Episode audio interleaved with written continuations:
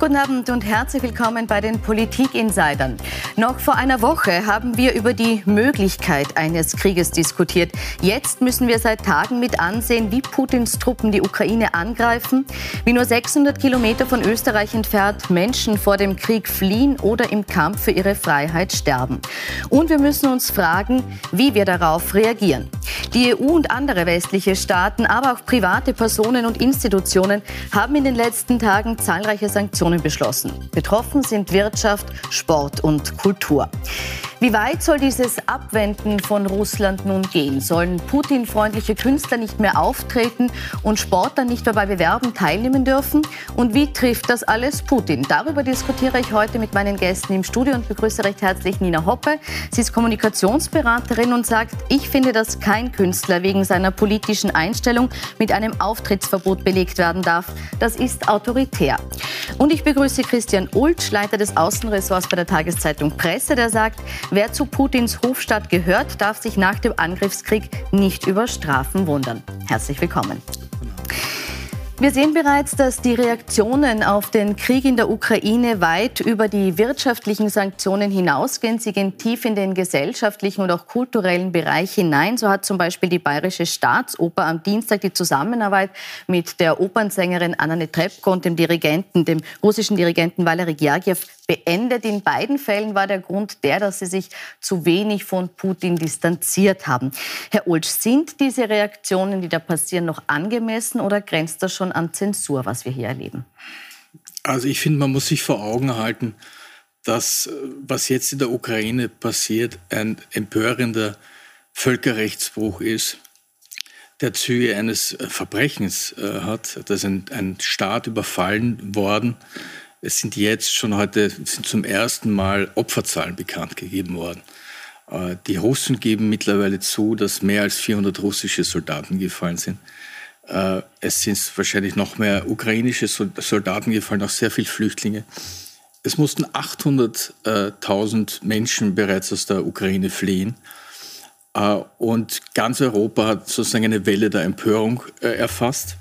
Ich finde das prinzipiell gut dass die Zivilgesellschaft sich da zu Wort meldet, dass sie da auch Druck erzeugt. Und es ist eigentlich zu erwarten von, von Künstlern, die das Privileg haben, im Ausland zu leben und nicht unter diesen repressiven Umständen äh, in Russland, dass sie an der Stelle ihrer Landsleute das Wort ergreifen und klare Worte äh, für diesen Angriff finden. Das hat äh, der Dirigent Gergiev nicht gemacht. Er ist ein notorischer äh, Anhänger und Adorant von Putin. Er hat äh, nicht nur 2014 die Krim-Annexion bejubelt, er ist äh, dann auch als Dirigent eingeflogen worden äh, nach äh, Syrien, nach Palmyra. Äh, also er muss sich nicht wundern, wenn ihn, wenn ihn der Zorn trifft. Man hat ihm auch äh, gebeten, sich dazu zu äußern. Das hat er nicht gemacht. Es ist Entscheidung dieses Opernhauses, ob sie diesen, mit diesem Dirigenten weiter zusammenarbeiten will oder nicht. Sie haben diese Entscheidung gefällt. Diese Entscheidung ist zu respektieren. Wäre es die Aufgabe genau dieser Menschen, sich klar von Putin zu distanzieren und Klarstellung zu beziehen? Ich finde, gerade im künstlerischen Bereich ist es wahnsinnig schwierig, weil wir gerade, weil wir ja auch davon sprechen, wie wir als Gesellschaft und als, als das demokratische Modell, das ja auch durch diesen aggressiven Akt von Putin angegriffen wird, ja, mit genau diesen Dingen umgehen. Ja. Ähm, in Russland ist es relativ klar, wenn sich ein Künstler gegen das Regime äußert, äh, bedeutet das Gefängnis. Ich sage nur eine berühmte, die Pussy Riot zum Beispiel ich, ich finde diese ähm, äh, bei, bei Gergiev und, und, und Nitepko bei aller, bei aller gegebenen also, Kritik, äh, dass sie sich nicht äh, dazu äußern und, und dass sie sogar sozusagen eine proaktive äh, politische Haltung einnehmen. Es ist sehr schwierig, weil an und für sich sind Künstler so ein, sind supranationale Wesen. Ja. Es geht, Kunst hat eben diese, und Kultur hat ja immer diese, diesen Anspruch, über die Grenzen hinweg zu wirken. Und ich finde es wahnsinnig schwierig, wenn dann in so, einem, in so einer Situation plötzlich die Grenzen und das, und, dann, und das Nationaltum oder die Nationalität wieder zum Thema werden. Also muss man der, der Kunst nicht die unpolitische, ein unpolitisches Dasein gewähren und ja, eine natürlich. Freiheit in dem Bereich? Natürlich, Freiheit der Kunst. Nur beide Künstler haben sich äh, politisch geäußert, früher. Aber auf Seiten äh, dieser Regierung, dieses Regimes. Frau Netrebko hat den 50er im, im Kreml äh, gefeiert äh, und hat gesungen äh, für ihn. Sie hat sich äh, drapiert in einer Fahne der Separatisten in der Volksrepublik Donetsk. Ähm, also muss er sich nicht wundern, wenn sie jetzt äh, äh, in die Ziehung kommt. Bei Gergiev, wie vorhin erwähnt, ist es noch ein. Es, es waren, das sind ja auch politische Äußerungen gewesen. Deswegen kann man umgekehrt jetzt äh, verlangen, dass sie sich äh, distanzieren. Ich meine, ich verstehe schon äh, ihren Punkt, ja, das ist sozusagen, ähm, dass man da nicht übers Ziel schießen will. Aber wie gesagt, also es ist ja jetzt kein staatliches Dekret, dass diese beiden äh, Personen nicht auftreten dürfen, sondern es haben die, die entsprechenden Opernhäuser äh, so reagiert und offenbar auf die Empörung ihrer äh, Zuschauer dabei Rücksicht genommen. Also müssen sich beide meiner Ansicht nach nicht beschweren. Ja, das da gebe ich Ihnen auch recht. Nur ich denke mir halt, es ist auch die Möglichkeit, das trotzdem zuzulassen und das Publikum dann zu entscheiden, dass sie gar nicht hingehen und somit auch ihren Protest darlegen und dass Herr Gergiev und Frau Nitrebko, wobei das jetzt alle schon sehr spezielle Diskussionen sind, äh, vor leeren Hallen auftreten. Ähm, soweit ich es in Erinnerung habe, haben sie aber außerhalb Russlands, und das ist jetzt nicht keine, keine mild, kein mildernder Umstand, aber dennoch ihre, ihre, ihr künstlerisches Wirken auf der Bühne weder offstage noch onstage für eine Putin-Propaganda benutzt. Ach so, äh, ich meine, na klar, das Konzert in Palmyra äh, in, in, Syrien ähm, war naja, in Palmyra, Syrien ist natürlich wieder sehr schwierig jetzt von der Gesamtsituation, mhm. aber es, es, es, wurde, sie wurden ja nicht von Palmyra sozusagen ja. ausgeladen, sondern äh, von den westlichen Opernhäusern, die jetzt sozusagen von Ländern, die jetzt auch diese Sanktionen ergriffen haben. Nicht? Das ist also jetzt sozusagen mhm. auch eine Folge, dass nicht nur die Wirtschaftssanktionen mhm. gegenüber Russland äh, getroffen worden sind, sondern eben auch diese Gesellschaft gesellschaftspolitischen, künstlerischen, kulturellen. Und da finde ich das eben, das ist schwierig, weil es, wir müssen uns auch überlegen, was das für die Zukunft heißt. Was, was bedeutet das zukünftig für kriegerische Konflikte, wenn ich einen Künstler habe, der sich mit, so einem, mit einem Land assoziiert ist? Ich, ich sage das jetzt bewusst sehr polemisch, wie der Angriffskrieg war der USA auf, dem, auf, auf Irak der ja auch nicht sozusagen völlig äh, legitim war.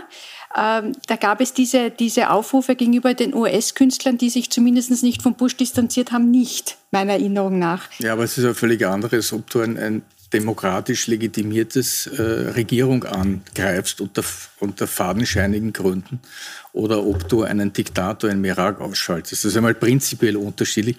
Und im Übrigen äh, äh, glaube ich, dass das sowieso eine, eine Nebenfront ist in dieser, äh, in dieser, in dieser Auseinandersetzung. Und mir ist es wirklich herzlich egal, ob Frau Netrebko äh, jetzt mal drei Monate nicht auftritt und Herr Georgiev halt ein paar Wochen nicht äh, dirigiert. Es ist also einfach nur, es ist einfach nur, mhm. lösen wir es los von Es geht nur um den Umgang mit Kunst und Kultur mhm. per se, also wie wir damit umgehen, weil wir als, als, als das Gesellschaftsmodell, und ich bin über, mehr als überzeugte Demokratin, über, überzeugte Europäerin, mhm. für das wir einstehen, dass, wir, dass jetzt angegriffen wird durch, dieses, durch diesen aggressiven kriegerischen Akt von Putin, dass wir, nicht, dass wir aufpassen müssen, dass wir nicht ähnlich agieren, wie er selber innerhalb seiner sehr auto, also die Gefahr ist, glaube ich, relativ ähm, gering, äh, dass Europa Regimes. so agiert wie, wie Putin. Also diese Gefahr, äh, dass wir in ein repressives äh, System zurückfallen, wo politische Gegner vergiftet werden und ausgeschaltet werden. Also diese natürlich Gefahr nicht, aber die, die, Haltung selber, dass man sagt sozusagen, äh, wir lassen dich, wenn du dich nicht, also auch der Aufruf, distanzier dich, sonst äh, wirst du nicht engagiert. Also ich weiß jetzt nicht, was die konkreten Worte waren. Das finde ich nicht ganz unproblematisch. Ja. Wir sehen diese, also wir, wir thematisieren es auch deshalb, weil es ja tiefer in die Gesellschaft reingeht, als dass jetzt zwei Künstler nicht auftreten. Mhm. Ich glaube, das ist, das ist das kleinere Problem. Die Frage ist, wie weit dreht sich diese Spirale? Und wir erleben es jetzt auch schon, dass zum Beispiel Supermärkte Produkte auslisten, die russisch sind. Wir erleben es, dass äh, Bezeichnungen wie russischer Zupfkuchen geändert werden in Zupfkuchen, weil man das russisch das nicht mehr im Namen tragen will. Und wir erleben es bis dahin, dass äh, Medien jetzt nicht mehr mehr erlaubt sind in äh, äh, in, in der EU, nämlich Russia Today und mhm. Sputnik, die sind jetzt untersagt, auch mit der Begründung, dass die giftige und schädliche Desinformation in Europa nicht mehr stattfinden mhm. soll. Die Frage ist, gehen wir mit diesen äh, Maßnahmen einen Weg, den Frau Hopper jetzt gerade beschrieben hat? Ich würde ein bisschen auseinanderhalten. Also äh, ob der Zupfkuchen jetzt russischer Zupfkuchen heißt oder nicht, das ist wirklich völlig irrelevant. Äh, bei, bei Boykotten von, von einzelnen Produkten mag das auch übertrieben sein. Also es hat doch niemand was in, in Europa einzuwenden gegen russische Staatsbürger, von denen es äh, äh, sehr viele gibt und, und, und auch viele hier, hier leben. Also man muss natürlich unterscheiden äh, zwischen dem, dem russischen, zwischen der russischen Regierung, dem Regime, das diesen Krieg äh, angezettelt hat, und der Bevölkerung. Das ist völlig klar. Und, und die, die vorgenannten Künstler, die müssen deshalb darunter leiden, weil sie äh, halt eine, eine große Nähe zu Putin hatten. Ja. Mit den Fernsehsendern ist es wieder äh, äh etwas anderes.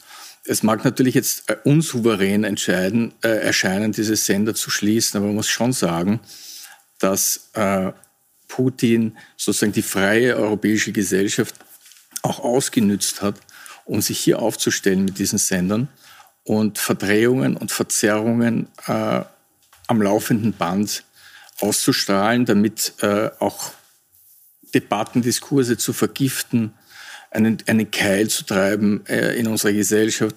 Ich meine, soweit ich erfahren habe, äh, Russia Today ist bis dato jetzt eh auch noch äh, im Betrieb. Heute beispielsweise haben die die Lüge verbreitet, dass die Ukraine äh, an Atomwaffen arbeitet. Das ist halt dann die offizielle Version und das sagen die dann halt auf Englisch oder auf Deutsch und dann gibt es sicher ein paar Leute, die das glauben.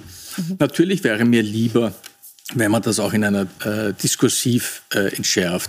Aber wir haben leider auch feststellen müssen, dass diese Lügen äh, verfangen und sehr viele äh, Menschen dann auch daran glauben. Man darf auch nicht vergessen, mit österreichischer Mithilfe in Form der ehemaligen österreichischen Außenministerin Kneißl, nicht, die ja dort immer wieder auftritt und sich instrumentalisieren lässt.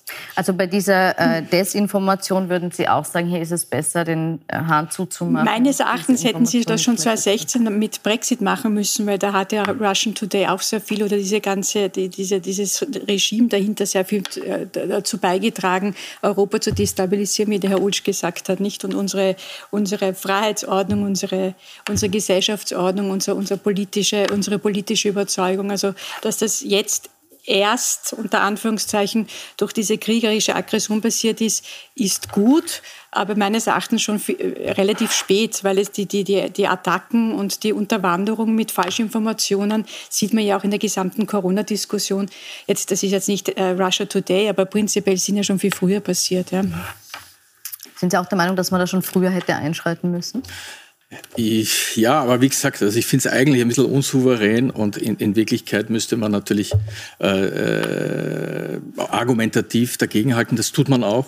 Also ich, ich beobachte, äh, dass, dass die Lügen äh, äh, Putins in diesem Krieg äh, nicht mehr verfangen, weil sie dermaßen bizarr und grotesk sind, dass sie, dass sie jegliche Glaubwürdigkeit verloren hat.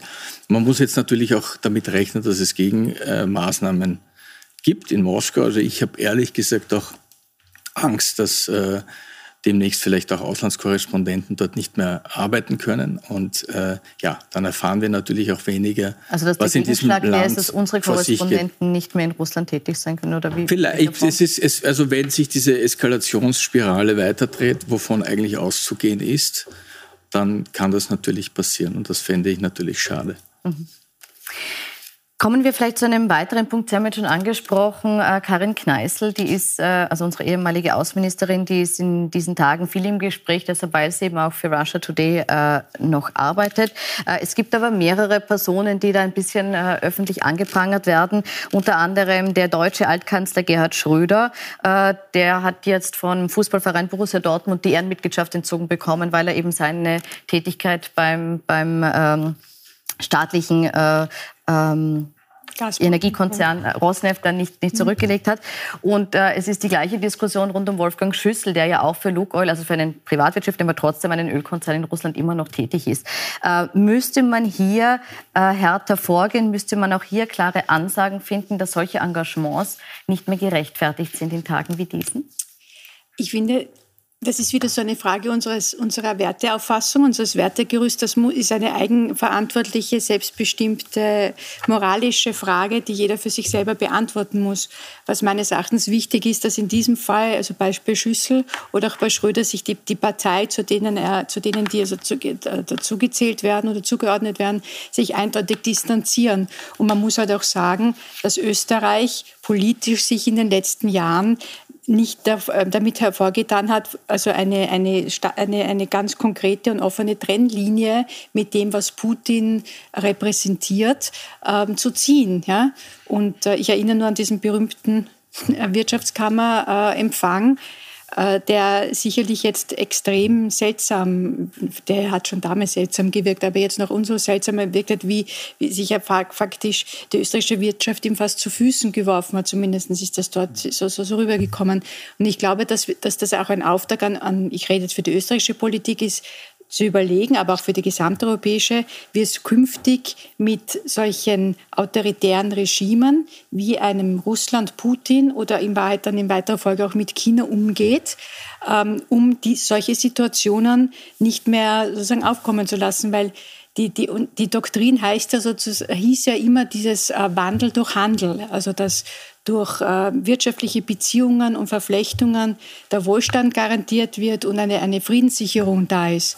Und das hat jetzt Putin völlig äh, außer Kraft gesetzt. Und das ist meines Erachtens auch eine, eine Aufgabe an die, an die westlichen Staaten, äh, sich zu überlegen, wie künftig mit solchen Dingen umgegangen wird. Waren wir da zu lange zu naiv und sind wir es noch in Bezug auf andere Länder? Also was Österreichs Engagement, also das Engagement von österreichischen Ex-Regierungspolitikern äh, in, in, russischen Staatskonzernen äh, anlangt, war das gelinde gesagt eine Überrepräsentierung, die wirklich seltsam ist.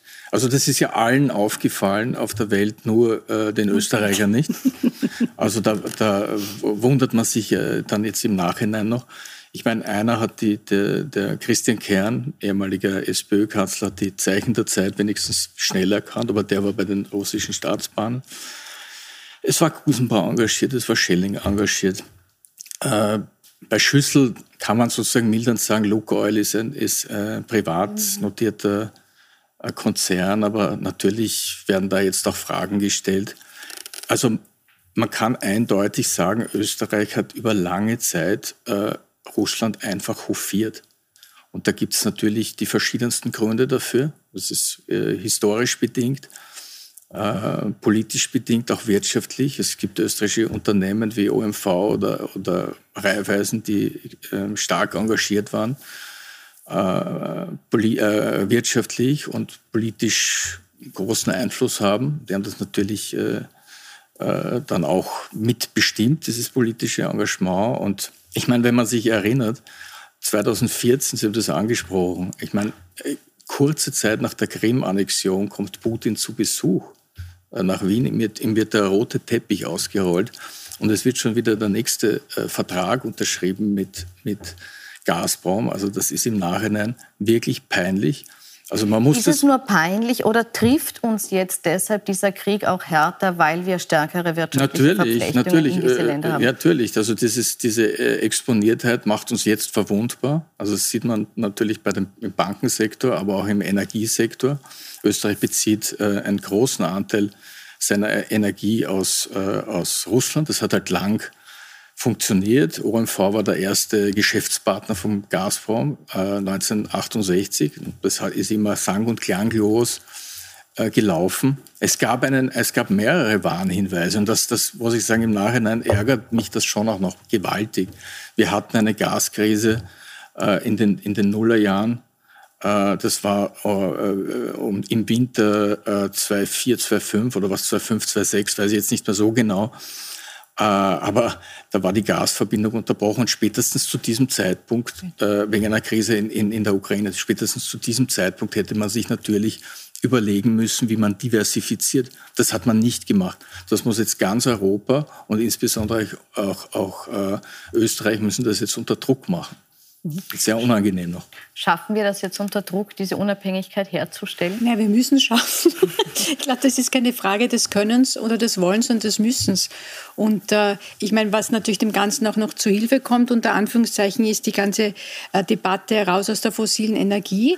Das ist natürlich etwas, dass das jetzt ausgerechnet eher ein, ein, ein Auto, äh, autoritärer Politführer und Regime durch einen Aggressionskrieg schafft, als mit, äh, mit äh, Argumenten, die auch für die Umwelt sprechen und, und klimapolitisch relevant sind oder auch geopolitisch im Wald relevant sind, ist auch kein Ruhmesblatt für uns, aber dass es hier gemacht wird, man sieht es ja auch, es, es ist, wird ja fast tagtäglich jetzt ähm, wenn gemeldet, welche, welche Alternativen sofort zur Verfügung stehen. Da wird über, ich bin nicht jetzt sehr, ich bin kein großer Energieexperte über Flüssiggas und wo das, wo das in Kroatien, glaube ich, ist das verortet, wo man da so zugreifen könnte. Wir sind also dieser längenfristigen mit Windenergie, Solarenergie, also mit der Green Energy. Wobei Aber man sagen muss, dass jetzt natürlich äh, äh, das Gas noch fließt aus Russland ja, und, und ja. auch, auch, das Öl. Also ich glaube auch die Gasreserven selber sind auch noch auch ein extrem. Zögern auf beiden Seiten, nicht, weil es, weil das zur Kategorie der Sanktionen zählt, äh, die sozusagen beiden Seiten massiv schadet. Genau. Aber es ist schon sensationell, was sich da beispielsweise auch in Deutschland tut. Nicht? Also wird jetzt überlegt, der, der grüne äh, Wirtschaftsminister überlegt, Kohlekraftwerke äh, anzuschließen und die Laufzeit von Atomkraftwerken äh, zu verlängern. Also es ist überhaupt eine, eine Außen-, Sicherheits- äh, und Wirtschafts- und geopolitische Revolution im Gang.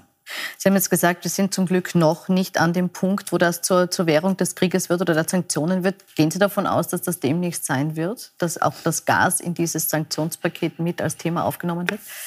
Mm, ich glaube, dass sich ähm, Europa darauf einstellen muss, äh, dass, dass, dass da auch von russischer Seite das gemacht wird. Ich glaube, dass man jetzt schaut, dass man da möglichst über die Runden kommt. Äh, es, ist zwar, es ist zwar gesichert, dass jetzt keiner frieren muss, also nicht deshalb, weil jetzt eh bald das, Früh, das Frühjahr kommt, äh, ähm, sondern weil, weil genug vorhanden ist und, und, das, und auch, weil es auch andere Quellen gibt. Aber es ist natürlich äh, eine Gefahr für die Industrie, die auch zu großen, im, im großen Bereich Gas braucht das als Energie. Und ich meine, fest steht, dass man sich ab jetzt äh, diese Abhängigkeit äh, reduzieren muss, weil es kann jederzeit passieren, dass das unterbrochen wird. Jetzt gibt es ja schon, wir haben gesagt, Gas ist noch so ein bisschen außen mhm. vor von beiden Seiten. Natürlich ist auch die Wahrscheinlichkeit oder die Möglichkeit, dass Russland dann sagt, wir liefern nicht. Aber noch ist das so ein bisschen außen vor. Trotzdem ist es so, dass die EU bereits Sanktionen verhängt hat, die sehr, sehr viele Bereiche mhm. treffen. Also angefangen vom Technologiesektor, das ganze Zahlungssystem, auch Energie. Politiker, Geschäftsleute, Oligarchen sind alle schon betroffen von ganz konkreten Sanktionen. Die Frage ist nur bis jetzt, trifft das Russland so hart, dass Putin hier einlenkt? Also ich möchte da, bevor ich die Frage äh, beantworte, noch mal kurz zurück. Es sind Putin vor Augen geführt worden, die Konsequenzen seines Handels. Es ist äh, der französische Staatspräsident Macron, der deutsche Bundeskanzler äh, Olaf Scholz sind nach Moskau gebildet und haben genau diese Konsequenzen dargelegt. Ich muss Ihnen ehrlich sagen, ich habe auch Kontakt gehabt zu Leuten in Moskau. Es hat dort niemand geglaubt, äh, dass Putin tatsächlich so verrückt ist, diesen Krieg anzuzetteln, weil es ergibt äh, wirtschaftlich keinen Sinn. Äh, er hätte die Möglichkeit gehabt, äh, das nicht zu machen, aus Rücksicht auf seine eigene Bevölkerung. Nun hat äh, Europa diese Sanktionen äh, angedroht. Es wird hier äh, ein Nachbarstaat von, von Russland in Stücke gerissen. Also ist das Ziel dort, einen Regimewechsel herbeizuführen, die Regierung auszutauschen, das, das, äh, die Armee zu zerschlagen. Während wir jetzt reden, wird Kiew äh, eingekesselt.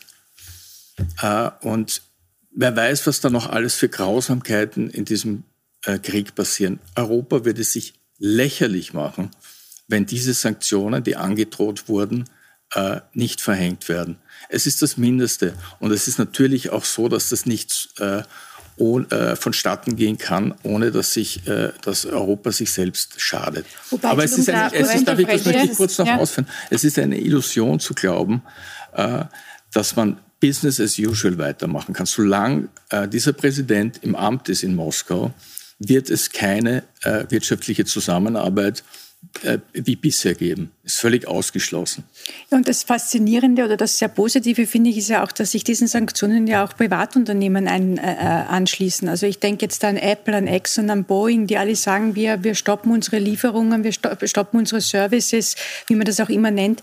Mit Russland cutten wir sämtliche Verbindungen und das zeigt ja, wie stark jetzt wirklich auch dieser, dieser, dieser, dieser, dieser, dieser, dieser Gegenschaft, dieser, dieser, dieses Aufbäumen gegen, gegen Putin und seine Aggression ist. Ja. Mhm. Ich glaube, das überrascht auch viele, dass es in dieser schnellen und eindeutigen Form passiert. Ja. Mhm. Trotzdem ist es so, dass es ja nicht ohne Schaden vonstatten geht. Wir werden diese Sanktionen auch spüren. Ist das ein Preis, der jetzt aber einfach zu zahlen ist und auch nicht diskutiert werden darf? Das muss man immer in Relation sehen. Also wenn wir jetzt äh, vielleicht nicht mehr mit 20 Grad das Haus, ich sage das jetzt sehr polemisch, mhm. Äh, die Wohnung heizen können, sondern mit 18 Grad oder ein bisschen Einschränkungen machen im Vergleich zu dem, dass Menschen nicht umgebracht, drangsaliert, äh, Städte zerstört, ein Land, äh, wie wir Usch sehr schön gesagt hat, also sehr schön gesagt hat, zerrissen wird.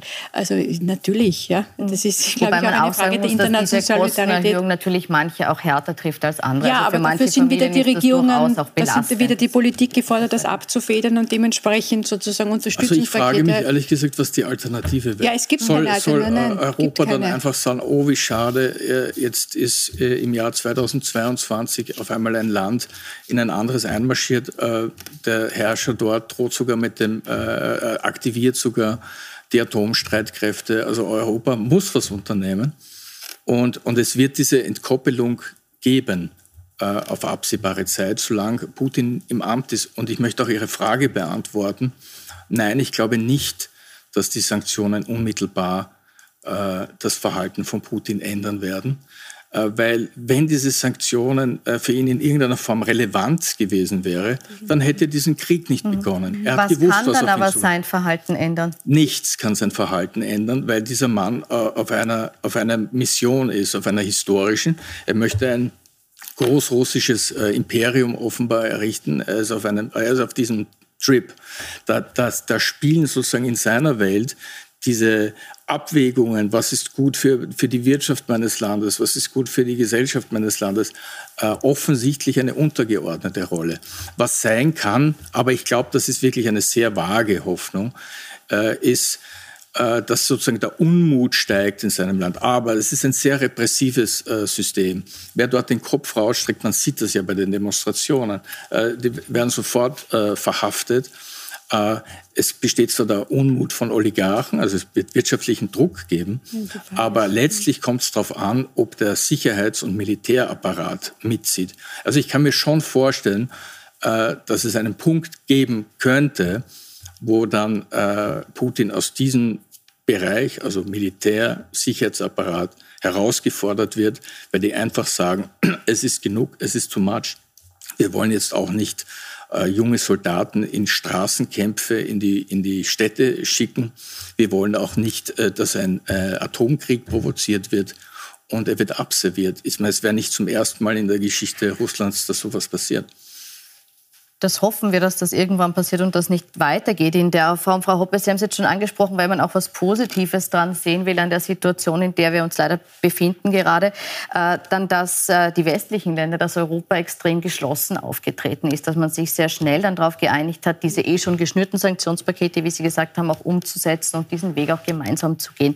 Ist das etwas, das beweist, dass wir geschlossener sind, als wir es vielleicht gedacht haben, oder ist das der Situation geschuldet und dann auch genauso so schnell wieder weg, wenn wir aus dieser Extremsituation heraus sind? Das ist eine Frage, die ich nicht wirklich beantworten kann, weil das ist eine extrem komplexe Frage. Ich glaube nur, dass es wichtig ist, dass man versteht, dass wir als die Gemeinschaft jetzt dem, dem äh, die, die Putin gegenübersteht, ihm technologisch, wirtschaftlich, politisch, ideologisch, gesellschaftlich überlegen ist. Und das ist etwas, was meines Erachtens in diesem Diskurs auch in den letzten Jahren auch geschuldet diesen äh, Medien wie, wie Russian Today äh, zu verdanken ist, unter Anführungszeichen, dass wir immer glauben als Europa, dass da ein, ein, ein, ein gleichwertiger Partner gegenübersteht. Im Wirtschaftsleistungsland, das stimmt einfach nicht. Und ich hoffe, das ist meine persönliche Hoffnung, dass die Europäische Union Union, aber überhaupt die westliche Wertegemeinschaft jetzt viel, viel selbstbewusster auftritt, nicht nur, nicht nur solchen Ländern wie, wie, wie äh, Russland, also nämlich solchen nicht Politikern wie, wie oder Politiker ist nicht einmal der richtige Ausdruck, helfen Sie mir. Personen. Ausdruck, Personen, ja, ähm, ist, sondern dass da eine, ein, auch ein viel selbstbewussteres und damit natürlich mit, mit Maßnahmen verbunden und, und, und äh, mit äh, auch die gemeinsame Sicherheits- und Verteidigungspolitik der EU, die sicherlich immer äh, gelitten hat, weil da nichts weitergegangen ist, dass das jetzt stark profitiert und wir ein neues Selbstbewusstsein in der, Hinricht, mhm. in der Richtung entwickeln. Ich nehme das so ein bisschen als, als positiven Abschluss einer, einer Diskussion in einer sehr äh, tristen Zeit, wie Sie es auch jetzt da aufgezeigt haben. Äh, ich bedanke mich bei Ihnen für das Gespräch. Gleich im Anschluss sind jetzt bei Corinna Milborn der Vizekanzler Werner Kogler und Innenminister Gerhard Kahn. Ich wünsche Ihnen noch einen schönen Abend auf Kurs 24.